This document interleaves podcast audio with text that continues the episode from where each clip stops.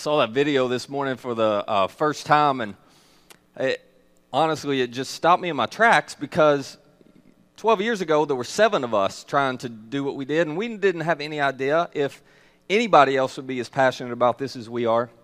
And yet here we are, 12 years later, and uh, when people ask me, "Hey, so explain to me, like, what's going on over there? Like, what?"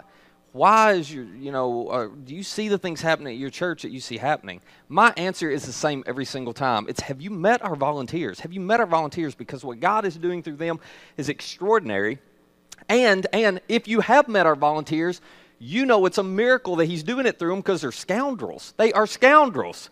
Just kidding sort of. Like but isn't it true? Like he's just taking a lot of us who are just ordinary people and we've all got our flaws and we don't have our acts together ourselves but I mean, we, when you give a, a little bit of your time, what we've seen for 12 years is God does some things in and through you that are just extraordinary. And so I'm so excited about today because I'm going to talk to you about that for just a minute. Uh, but before we do, I want to tell you about a couple of things coming up, and then we'll cycle back to this idea of best day ever. We are really excited, first of all, because today we are publicly launching our very first ever app. So here's why we're so excited about this. We've taken a lot of time to roll an app out because we want to make sure that it actually met a need and that there was a purpose behind it. And Jordan and his team, they've done such a phenomenal, phenomenal job with this. You can find this on, you know, whatever app store, whatever platform you're on, iTunes or those other inferior things. I don't know what you're in, but what, whatever, just kidding. Whatever it is, you can just, matter of fact, on your phone right now, if you go to your app store, you just type in search Journey Callaway, it's going to pop right up. And I think you are going to love this thing. We've been testing it behind the scenes for about a month now, and uh, I find myself using it a lot more than I thought I would use it. All of the videos, all of the sermon series are going to be right there. It is how I now watch everything uh, that I'm watching. It's, it's so streamlined. It's so easy to do. It is the easiest way to share video now. If you you know if you hear a message and you're like, oh man, I wish so and so would hear this. There is a share button right there, and you can put it on social media. You can text it to somebody, whatever you want to do. It's it's really easy. And some of you, if you're note takers, you're going to love this feature. You can now take notes on the talks right there within the app. You can take notes, and it ties the, the talk right in. If you download it right now, you'll see best day ever's up there, and you can click and take notes right there, and it keeps it right there with a message for you. So I think you're going to love that. There's a lot of other stuff I won't go into, you can keep track of all the events coming up. If you're like, man, when was that, or where was it, or what time did it start? Everything that's going on at our church is now on there for you to find. You can give through the app, it's an easy way to give. It's just a one stop shop for everything. And I just want to make you aware we'd really love for you to download this because you can set up and customize notifications. Now, we're not going to blow your phone up with notifications, but let me tell you why this is important because there's no easy way for us right now to get word out. If we have to change locations, that happens every now and then. If we have to cancel because of weather or whatever the case may be, well, this is going to be the easiest way for us to push information to you when you need to know something last minute. And you can customize it. You can just get, you know, um, notifications just for adult things. You can get it if you've got a, a kid or a student. You can get it for preschool or elementary, middle, and high school stuff as well. You can customize all that. So if you just pull out your phone, check that out. I think you're going to love it. We've been getting in this in this beta testing phase some incredible feedback. So hopefully you're going to find that really, really helpful. The other thing I want to tell you about is I want you to know what's coming up the next two weeks. I'm really excited about these next two Sundays. Next Sunday, I'm doing a message called Built to Last. It's what we call around here behind the scenes a standalone or a, a one off. It's just, it's not connected to a series. I just want to take a Sunday and talk to you about a single topic that is really, really important and I'm very passionate about. All of us face uncertainties and unknowns in life. It's just part of life, right? And the struggle is navigating through the uncertainties and the unknowns without fear, without anxiety, and knowing how to make the right or the best decision in the midst of all of those uncertainties. Well, there's one habit. There's one habit. That it's not a short term fix, it is a long play. But there's one habit that if you will put it in your life, it will do more to help you navigate unknowns and uncertainties with wisdom than any other habit you can develop. And I know because I was taught to do this when I was about 10 years old. I'm going to tell you more about that next week. But when I was about 10 years old, I was taught this habit. I've never stopped doing it, and it has paid off huge. So next week, we're talking about that. If you've got friends or family who are dealing with uncertainties and unknowns right now and they're stressed out about it, it will be a great Sunday to bring them for Built to Last. And then in two weeks, on November the 19th, it is one of our favorite Sundays of the year around here. It's going to be our Four Callaway Christmas. We're only two weeks away, two weeks away. Now, if you're new around here, I'll tell you real quickly what we do. This is the one time a year, every year, where we do a special offering. And then we give every single dime of it away.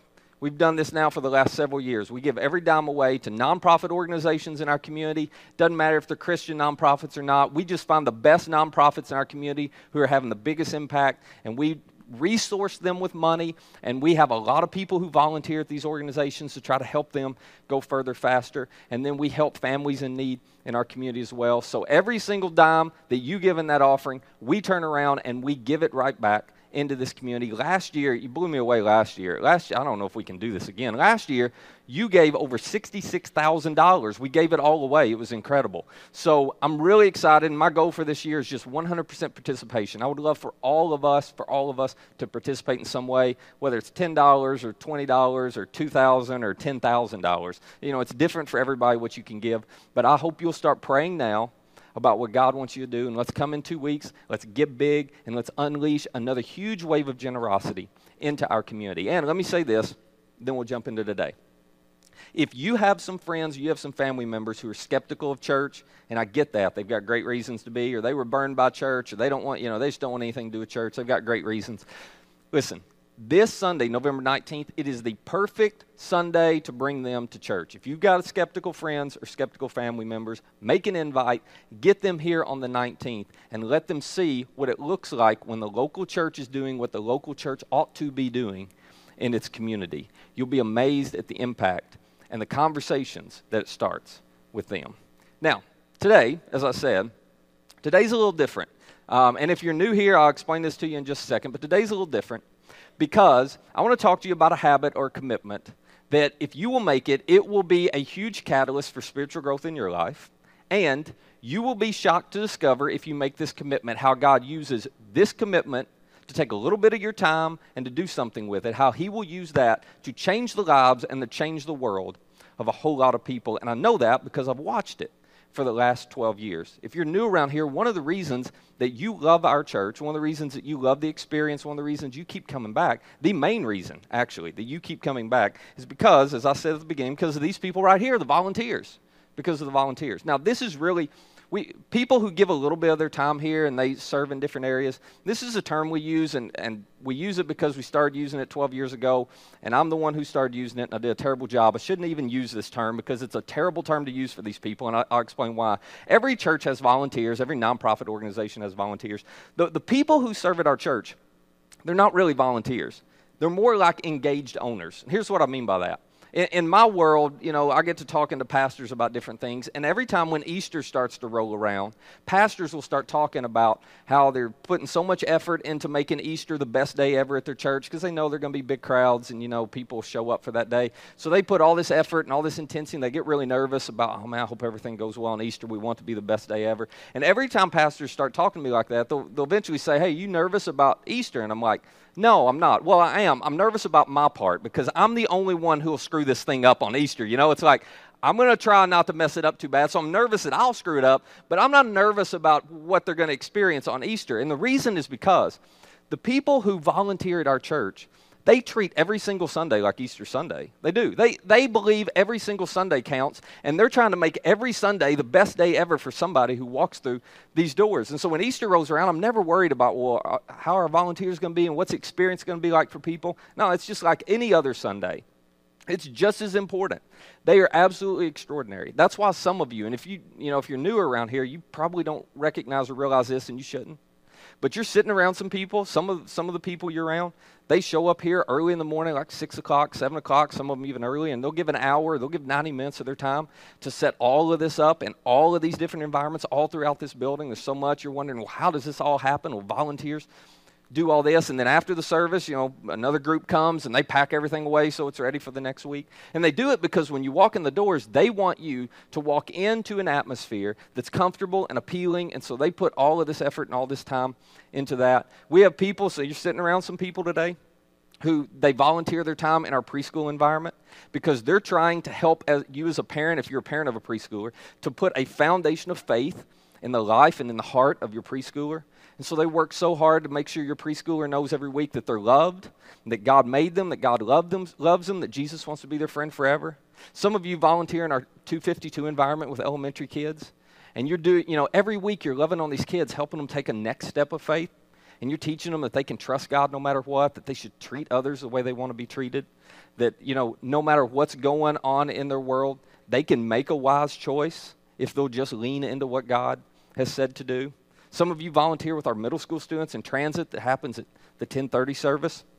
And the, you, those of you who volunteer there, you're so extraordinary. I mean, because what you're doing uh, with middle school and high school as well with Inside Out, what our volunteers in our student ministry are doing to me it just it just stops me in my tracks because they are helping teenagers. Remember when you were a teenager? Think about this. They are helping teenagers to develop a faith of their own. Not like oh i come to church because mom and dad come or mom and dad make me. They're helping teenagers. We are seeing middle and high school students develop a faith of their own and engage with our church. One of the things i am most proud of here is how many middle and high school students don't just show up to attend a service here, show up to attend transit. They serve here. They serve all over in all different environments. It's absolutely extraordinary to watch how engaged they are, but it wouldn't happen if God couldn't work through some of you. Some of you volunteer in family check in or security or guest services. You're trying to welcome and inform and direct people and make sure everybody feels comfortable and, you know, parents know what to do and they feel safe leaving their child down there. I could go on and on. My point is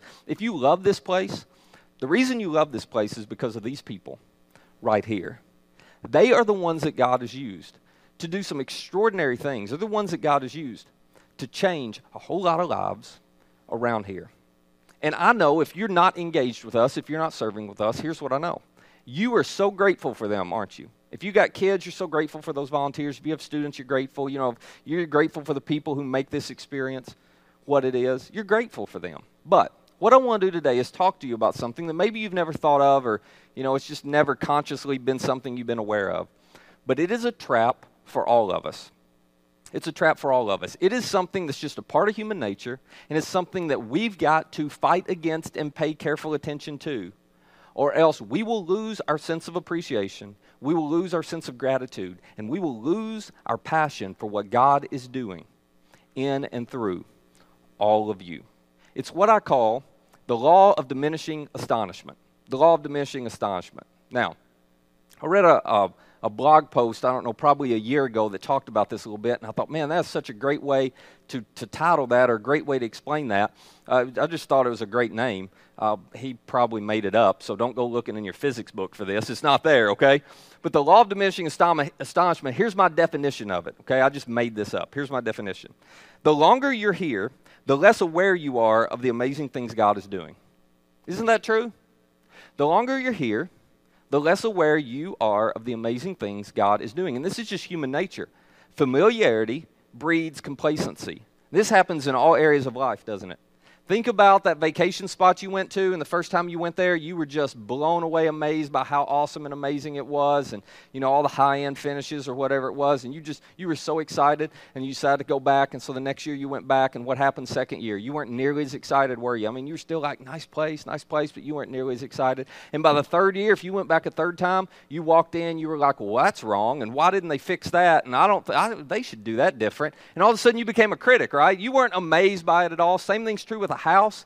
Remember, if you those of you who bought a house, you walk in, you know, the first few days you're just in amazement at this house. Oh, I just love this house so much, and give it, you know, six months or six weeks or sometimes six days, and it's like, oh my gosh, look at all this mess we got to clean up. Something's wrong there, and you know, you just you just lose your sense of awe or appreciation or astonishment. Same thing's true with cars. For some of you, you bought cars you were so excited about, and two weeks later or two months later, it's like, okay, it's just a car. You know, this is just human nature. This is just human nature. So it's not a bad thing per se in the sense of, oh, you should never feel that way, but you've got to be aware of it. Because when it comes to what God is doing in your life and through your life and what God is doing around you, it is very, very easy to show up to church and over time, what used to astonish or amaze you is just normal. What used to astonish or amaze you, and this is where it becomes dangerous, becomes an expectation. Well, yeah, that's just that's just what God does there. That's just, you know, how it works or that's that's just the way it is there and it becomes an expectation. And if you're not careful, the longer you're here, what will happen if you're not engaged especially, if you're not serving especially, what will happen is the longer you're here, the more critical you will become the longer you're here, the less positive you will be. The longer you're here, the more you'll start to just think, oh, I wish they would do that. And why don't they, you know, I would like it a lot more if they do that different. And you just start thinking about yourself. You start seeing all the things that you think are wrong, and you miss what God is doing all around you. So, I want to take a few minutes today to talk about how to keep that from happening because it is just part of human nature and it's a trap that we could all fall into if we are not careful. So here's what I want to do I want to introduce you to a truth, and then I'm going to give you a challenge. Then I'm going to explain why you ought to do it. I'm going to try to inspire you to take a step, and then I'm going to get you out of here. It's that simple, okay? Are you ready? Let's start with this truth. The truth was introduced to us by the Apostle Peter. Now, Peter wrote a couple of letters that are in our New Testament today, and he wrote these letters to Christians in the region that's known as Asia Minor. And these Christians, these Christians were being persecuted they were suffering. They had scattered all over the area in order to, you know, find safety or to try to protect themselves and their families. And as you can imagine, it's hard for us to put our, you know, ourselves in their shoes, but as you could probably imagine, as they're trying to serve and follow Jesus and as they're trying to love people the way Jesus loves people, they began to ask a question of themselves that we all ask at some point. They began to ask, is it worth it? And does it make a difference? Is it worth it and does it make a difference? We're trying to love these people the way Jesus said to love them and all we get are persecution and criticisms in return. We're trying to love on these people the way Jesus loved us, and instead of, you know, accepting it, embracing it, we're being attacked by them. Like, is it worth it, and does it matter? And so Peter, let's think about Apostle Peter, like he was with Jesus for three years, you know, one of his closest disciples. Peter writes a letter to them to address this question. Now, just real quickly before we read this, I don't know if you've ever thought of it this way. But talk about astonishing. It is astonishing to me when I pause and realize that we're actually able to open up a letter and read the thoughts of a man who was coached and discipled and mentored by Jesus himself 2,000 years ago. That's pretty crazy. Whether you believe in what Peter wrote or what Jesus said or not, it's pretty remarkable that there was a man named Peter who we all know about who was alive 2,000 years ago and he wrote his thoughts down and we still have them today. And this is part of what Peter communicated to those Christians and what Peter wanted all of us 2,000 years later to know. Here's what he wrote 1 Peter chapter 4. He said, Above all, and I want to pause right there because I don't want you to miss the weight of these words. Peter, you. You were with Jesus for three years. You saw Jesus do miracles. You heard Jesus, you know, teach all of these truths. Like once Jesus left this earth, you know what Peter spent the rest of his life doing until he was martyred by a Roman emperor? He was crucified upside down. Until that moment, Peter spent the rest of his life explaining to people, teaching people, reminding people everything he had learned from Jesus. That was really Peter's role. He, this was his job, this was his life's purpose. And yet, Peter's writing, he says, Okay, I've taught you a lot. I learned a lot from Jesus. I passed on a lot to you. But above all, you mean there's a there's something that you learn from Jesus that takes priority over everything else? Peter says, Yeah, there's a top priority. I'm about to tell you what it is, and it's the thing you have to remember, or else you will begin to take for granted all that God is doing in and through and around you. Here's what he says Above all, love each other deeply, because love covers over a multitude of sins. Now, for all of us guys, and probably you ladies too, but I, I don't, you know, assume that I know how you ladies think, so I'm not going to put words in your mouth. But for all of us guys, anytime I hear this, I'm sure you, are the same way. Anytime I hear, oh, you should love people, it's like, good grief, that's just so soft and like I don't even know what that means exactly. It's just okay, that's romantic and it's emotional and that's just not my thing. But that's not what Peter's talking about here. This is not an emotional romantic kind of love. This was a kind of love that's based on action and choice and volition or you know, I'm I'm choosing, it's hard, I'm choosing to do it anyway. This is very practical, this is very gritty, this is very concrete. What Peter's saying is, okay, you know how Jesus loved you. You know the sacrifices he made. You know the way he gave. You know the hard choices that he chose to make, this is what you've got to do. Above all else, above all else, you've got to learn to love people that deeply. Why, Peter? He says, because love covers over a multitude of sins. Now, I don't have a lot of time to stay here and explain this, but here's what I think Peter's saying Peter's saying that kind of gritty, tough, difficult, but unconditional, unshakable love, that kind of love is what holds back the darkness. That kind of love is what stems the tide of evil around us. That kind of love is what overcomes the consequences of sinful choices that we make and that others around us make.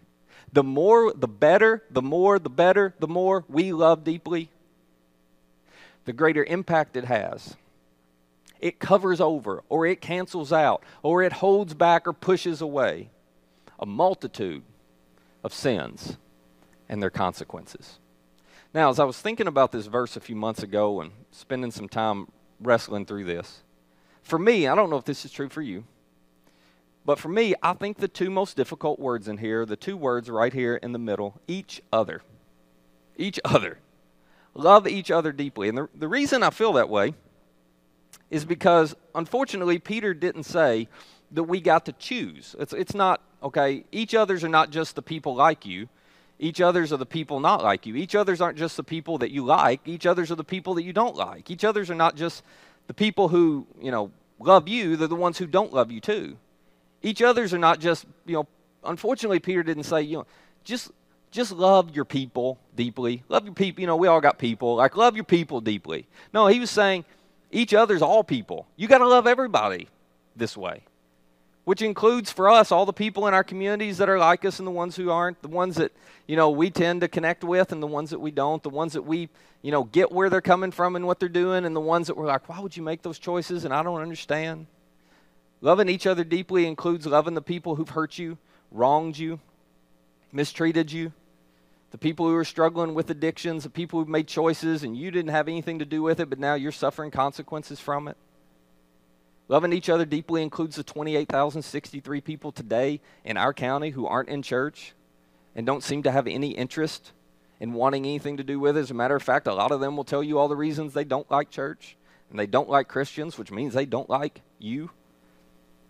He says you just got to love each other deeply, not not picking and choosing. But this kind of sacrificial, generous, unconditional love Peter says is something that if, if we want to make an impact in our community, we've got to demonstrate it at all places, all times, with all people. You say, well, okay, well, that, that's kind of like a big picture, but I don't understand what that looks like practically. Well, Peter didn't leave any doubt. He, he got very black and white on us. Look at what he says next. He says, Here's how you love each other you offer hospitality to one another without grumbling. Let's just start right there, he says. I want you to offer hospitality to each other without grumbling, without complaining, without murmuring about it. You do it willingly and you do it gladly. Now, just so we're all on the same page, let me give you a definition of hospitality, okay? Here's what hospitality is the friendly and generous reception and entertainment of guests. That's what hospitality means. And this is, I'll just pull the curtain back for a second. This is what we're trying to do every single week at church. Every time we set all this up and we hold services, what we're trying to do is we're trying to demonstrate and offer hospitality to every single person who walks through these doors. People who believe like we do, people who don't. People who, you know, they grew up in church, people who it's their first time, it doesn't matter. This is what we're trying to do.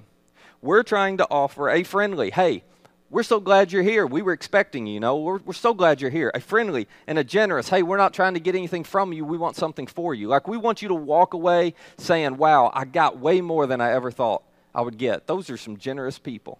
We're trying to create a friendly and generous reception. Hey, we were expecting you.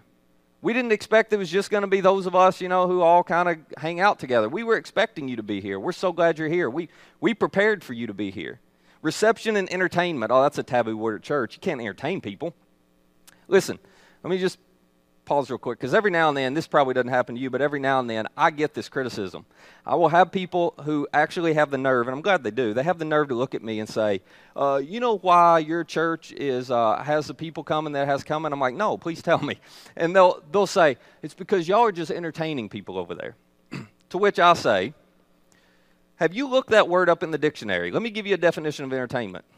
It is to hold someone's attention for an extended period of time. So, yeah, that's exactly what I'm trying to do. because the alternative is the friendly and generous reception and boredom of guests. Now, a lot of churches are great at that. But I don't think you want us to hold your attention for a very short period of time. Now, I'm not saying that we're great at the entertainment part, that we hold your attention all the time. Usually, when that breaks down, it happens, oh, right in the middle of what I'm doing. So I'm reminded of that. Okay, I know that. I'm working on it. Nobody else has this problem but me. I'm the one who tanks it. But but we're trying to hold your attention for an extended period of time because we think there's something valuable that you need to know about your Heavenly Father. And I don't know of another way to go about doing it that's more effective.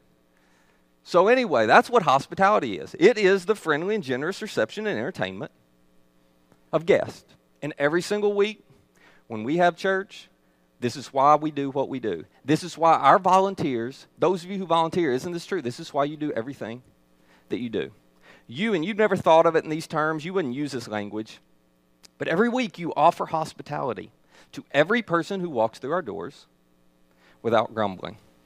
Now, I want to I want to explain to you real quickly how we measure or evaluate how well we're doing at this. There are three big questions that we ask ourselves, and I want you to know. If you're new around here, you'll just kind of get a behind the scenes glimpse of what matters to us. If you're a part of our church, I want you to know what this is because I need you to evaluate this and pay attention to this just like I do. There are three big questions, and then there's some sub questions under it we ask ourselves. I don't have time to give you all the sub questions, but I'm going to give you one sub question for each of the three big ones, okay? Let me just give them to you real quick. One of the questions we ask to know how we're doing in hospitality is what do they see? What do they see? When people walk into our church for the first time, what do they see? Now, the obvious thing to think about here is our, the facility, right? And we don't own a facility, but part of the reason we work so hard and our volunteers set up all this stuff so well is because we want this, when you walk up to this facility or into this facility, we want it to look like, hey, we knew you were coming. We cared that you were coming. We got everything prepared and organized for you to come. Everything's clean, like because the facility says something, doesn't it? So obviously that makes a difference. Which is why, by the way, let me say this. Which is why, by the way, if you're a part of our church, if you love our church, if you call this your church home, let, me explain something to you real quickly. When you're in the bathroom and you see water on a counter and you think to yourself, somebody needs to clean that up. Where's the facility team? Here's what I want you to do from now on. I want you to look in the mirror and go, oh, there's a facility team, and grab some paper towels and clean it up. Because we're all on the same page. When you're walking down a hallway and you see trash, pick it up. You know, we got a lot of people coming through this building. When you get done with the service and you're walking out, look down your row and grab the cups of coffee or, you know, the, the handouts or whatever it may be laying there. You're all part of facilities if you're a part of our, of our church because we know it matters. Now, I can prove this to you real easily. When does your house look the best? When you're expecting guests, right? Your house looks the best when you're expecting guests. If you're not expecting guests, some of you don't clean your house at all. But if you got guests coming over, it's okay. That's when it's going to look the best and you're going to hit it. Well, the same thing for us every Sunday. You can help play a part in this. But I want to give you another question about what do they see. And it's more than just, well, how's the facility looking? Is everything clean and organized? I want to give you another question maybe you haven't thought about. One of the questions that every person who walks in here for the first time one of the questions every single person that walks in here asks themselves is this Do I see someone like me? Do I see someone like me? This is just human nature. Anytime we walk into a new environment, the first thing we do subconsciously is to look around and ask, okay, is there anybody here like me? Now, if you are a father with a daughter, you know exactly what I'm talking about because at some point in your life you have been forced to take your daughter to a girl's birthday party. And you didn't want to go. And the minute you got there the only thing you did is look around and say oh god please let there be another dad there. Please you know because it's just a lot of pink tutu and glitter and it's not your thing right? The first thing you were looking for was somebody else like you. Not that you you know all those moms were nice but you're like oh my gosh i just need another guy in the middle of all this pink. Well well, when people walk into our church, it's the same thing. You realize when people walk in our church for the first time, think about the first time you walked in. You were looking for somebody who was in the same age range as you. You were looking for somebody who was in the same stage of life as you. You were looking for somebody who was the same race as you. You were looking for somebody who's the same gender as you. It's just human nature. And part of why it's so important, and you'll see this in a minute, but part of why it's so important that those of you who love this church and call it home, part of the reason it's so important that you serve here is because when people walk in, there are people like you who are looking for someone just like you. And when they see a face of someone who's in the same stage of life, the same season, the same age as them, it puts them at ease. It's true for all of us. So, one of the questions we ask is okay, what do they see? We want to make sure they see something. And if you're new here, we want to make sure you saw something today that made you comfortable, made you feel at home. The second question we ask is this what do they hear? What do they hear? Now, obviously, that, that can entail you know what they what you experience here on Sunday and what the kids experience. We make sure you know that every age group gets age appropriate content that's engaging and helpful. We work really hard at that. But again, I want to I want to turn this a little bit of a different way, and I want to ask you a different question. It's this one Do we have a good reputation in the community? Because that matters. Now, you know how we get a reputation in the community? You. You. You are our reputation because you are our church. And I think you do a phenomenal job at this. I mean, uh, I hear so many good comments about our church, and when I'm when I'm out and about, and people don't even always know that I, you know, I work here. But you've you've done this and done an incredible job of building a great reputation. But I just want to connect these dots for you. That the way you respond to every hurt, the way you choose to forgive every time, the generosity that you demonstrate when you see a need, the time that you're willing to give to serve somebody or to care for somebody or to love someone. I mean, we could keep going. Like the, the everyday choices that you make that you may think, oh, it's not such a big deal and nobody's paying attention. No, people are paying attention, and yes, it's a really big deal. Because with every one of those choices, you're building a reputation for who we are collectively as a church family. And that reputation, that reputation piques the curiosity and the interest of people in this community. That is why what we do every year and what we're about to do in two weeks with our Christmas offering, that's why it matters so much. Because it is a very tangible way for us to say to our community, we care about you, we love you, we are for you, and God is for you. And we're going to demonstrate it in the most powerful way we know how. We're going to volunteer our time to serve you, and we're going to give our money to support you. So that's an important question to ask. The third question I'll give you is this one What do they experience? What do they experience? This is part of offering hospitality, too. Not just what people see and hear, but what they experience. And here's one of the questions we ask around this Do we treat people genuinely, respectfully, and personally? Now, here's, here's why this one matters so much. Because Someone who doesn't believe anything like us, someone who doesn't value anything we value, should be able to walk in here and feel like we respect their values and their beliefs, even if we disagree. You know why? Because they are made in the image of God and they are loved by their Heavenly Father, even if they don't love Him. And therefore, they ought to be treated and respected and loved by us the same way. So we work really hard at this. And hopefully, we do a good job of it, but we've always got to keep it on the front burner that if you disagree with us, it's okay. We're going to listen. If you disagree with us, it's okay. We're going to we're going to be respectful in how we treat you and we're going to acknowledge you hear me say this all the time. We're going to acknowledge you may not agree with everything. You're still welcome here. You may not believe everything we believe. You can still belong and be a part of us and you can explore what you believe and you can explore what we believe here among us. That's what it looks like. For us, this is one of the ways we measure offering hospitality to one another without grumbling.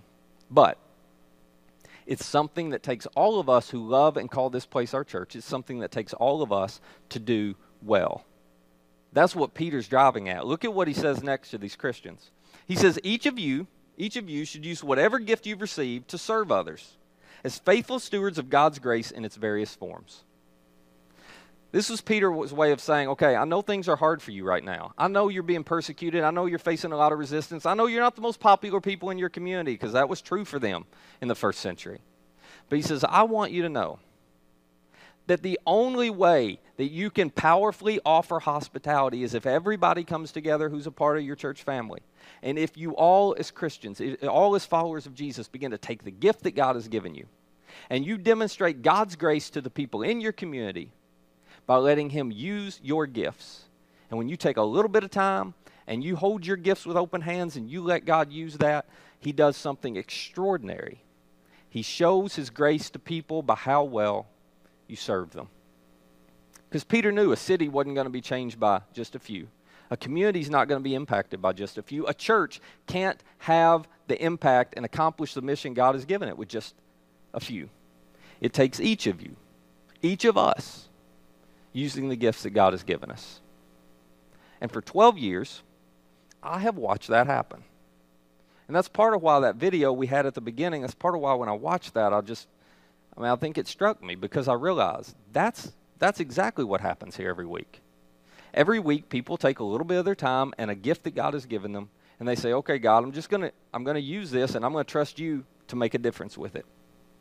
And they help preschoolers to develop a foundation of faith. They help elementary kids to take a next step of faith. They help middle and high schoolers develop a faith of their own. They help adults to have a place where they can come and discover that there's a purpose. You know, they help college students to realize, wait a minute, there's meaning and significance to this life beyond just you. Like there's a there's purpose on the other side of you and you can figure it out and there's a reason that God's put you where you are.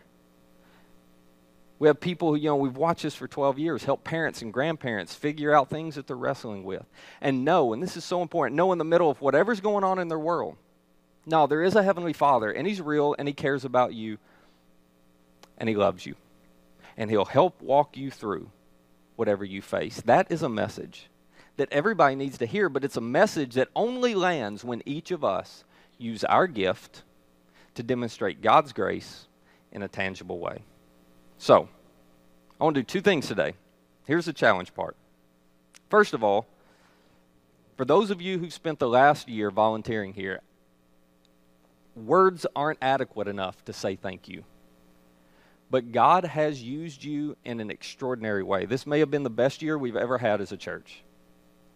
But it is because so many of you. Matter of fact, if, if you don't serve here, if you're not engaged here, you need to know the majority of adults and students, college students, and teenagers who attend our church, the majority, this is unbelievable to me, but the majority of you engage and serve and give some of your time here on a regular basis. And it's because of you that lives have been changed. Every time you see a, you know, we do a baptism and you see the video and you hear the story, you played a part in that.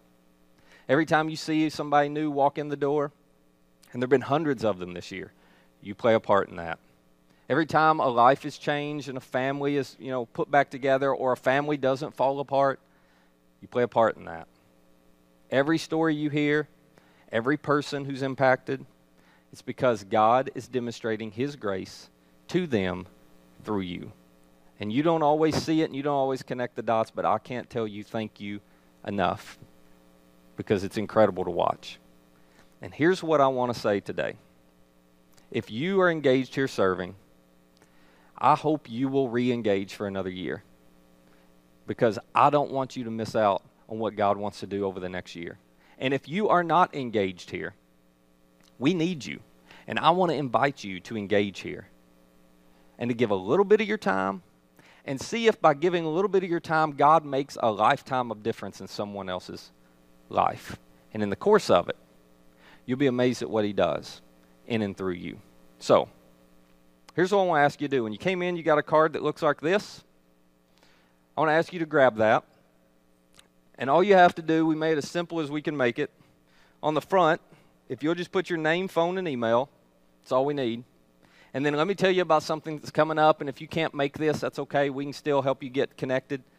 But we do an event every single year called Launch that is basically a big celebration of all God has done, and it's a look ahead to what He's going to do over the next year. It's our way to say thanks to volunteers and to kind of give you a heads up on what's coming.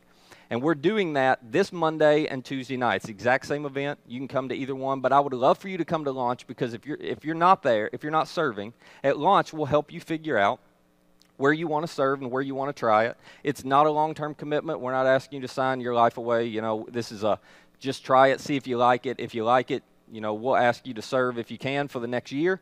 And then you're the way I always explain it, you're a free agent at that point. Like you can renegotiate your contract, ask for more money, you know. So so it's not a lifetime commitment here. But we want to help you find something that you love doing with people you love being with. That's our goal that's our goal. So if you'll fill this out, and if you could come to one of these two launch events, we've got some incredible surprises, a lot of swag for you. You don't want to miss it. If you can come to one of those, you just mark that. And then on the back, there are a list of opportunities. These aren't all the opportunities, but they're a list of some of our more common opportunities to serve. And if you know, you know, an area, hey, I think I want to work with this, or I'd like to try this, you can put a one by it. If you want to check out a couple of different things, you can put a two by the other one. And then we'll help you meet some people and figure out what that is. If you have no idea where you uh, could serve or what you could do, at the bottom, we got you a spot. Help me, I don't know where to serve. Just check that one, okay? You'll be good. We'll help you figure out where to serve. There are a couple areas I want to highlight real quickly because for some of you, you're not always aware of this, but but this might be something you would love to do. Uh, we have teams that, as, as, I mentioned earlier, we call them road crew. We have teams who show up and set all this up in the morning, and then teams that stay afterward, different set, team that stays afterward and tears everything down, packs it away. For some of you, if you could give an hour of your time, maybe you're a morning person, the morning would work great, or maybe you could give an hour after service. We would love to have you help us. We could always use more hands doing that, as you can imagine. It takes a lot of bodies to get all of this up, and we've got it streamlined, but just a few more hands would make a world of difference. So if you'd be willing to do that and you just want to be behind the scenes, that's a great role for you. If you love kids, as always, we'd love to have you doing that, or students, you can pick that. One of the areas in our family ministry that's growing so fast is our elementary environment, our 252 environment. We've got kids coming out our ears. It's, it's awesome, it's amazing. But if you'd like to check that out and help us, we'd love to have you doing uh, something in there, loving on kids in there, so you can mark 252 if you're interested in that. Uh, there's uh, guest services. If you want to help greet people and you love doing that, you can choose that or family check in. They do the same thing down here on the bottom floor and they host families and show people around. So we'll help you figure out where it is. What I need you to do is to engage or re engage and just take a step. To engage or re engage and say, you know what?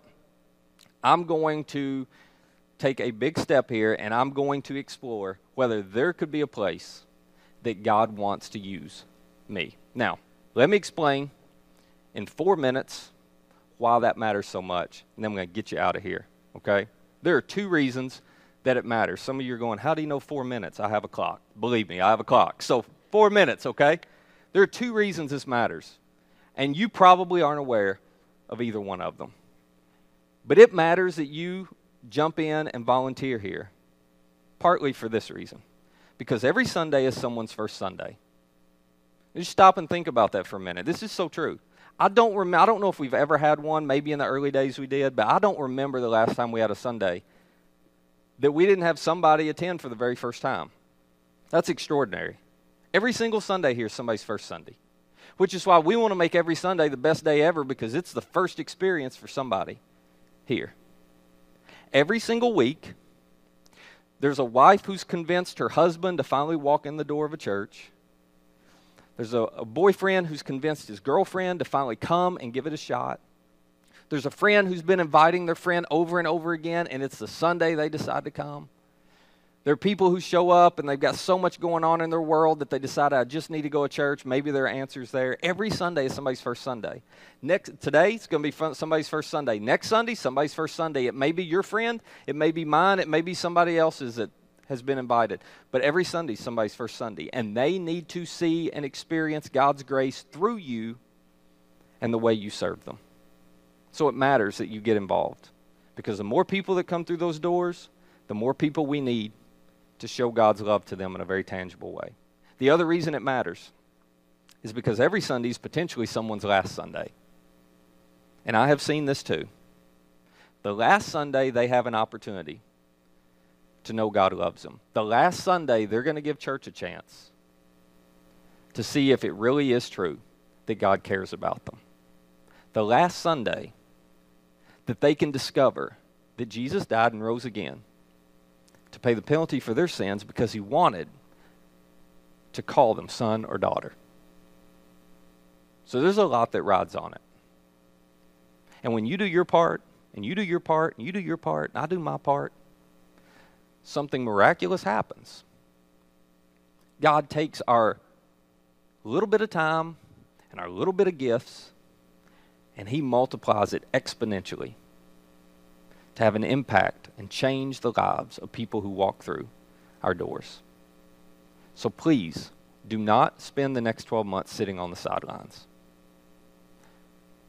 Love extravagantly, offer hospitality, and serve faithfully.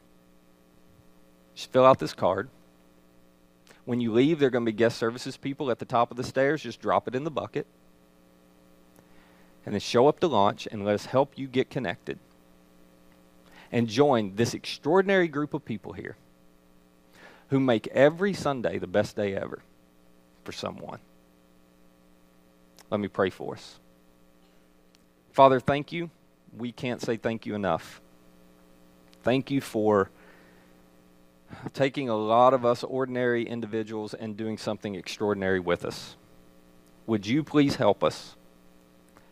Uh, those of us who volunteer and serve here, help us to see how you're working in us and how you're working through us because of that. Help us not to take for granted the extraordinary, astonishing things that we get to watch you do around here. For those who haven't engaged, I, I know they're missing so much. It's, uh, just to come and sit in a row and listen to somebody like me and walk out, there's, they're missing so much of what you want to do in and through them. So, would you help them to take the step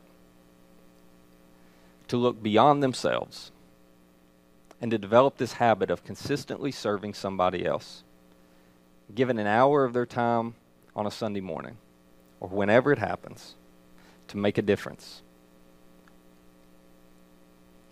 And then do in them and do through them what only you can.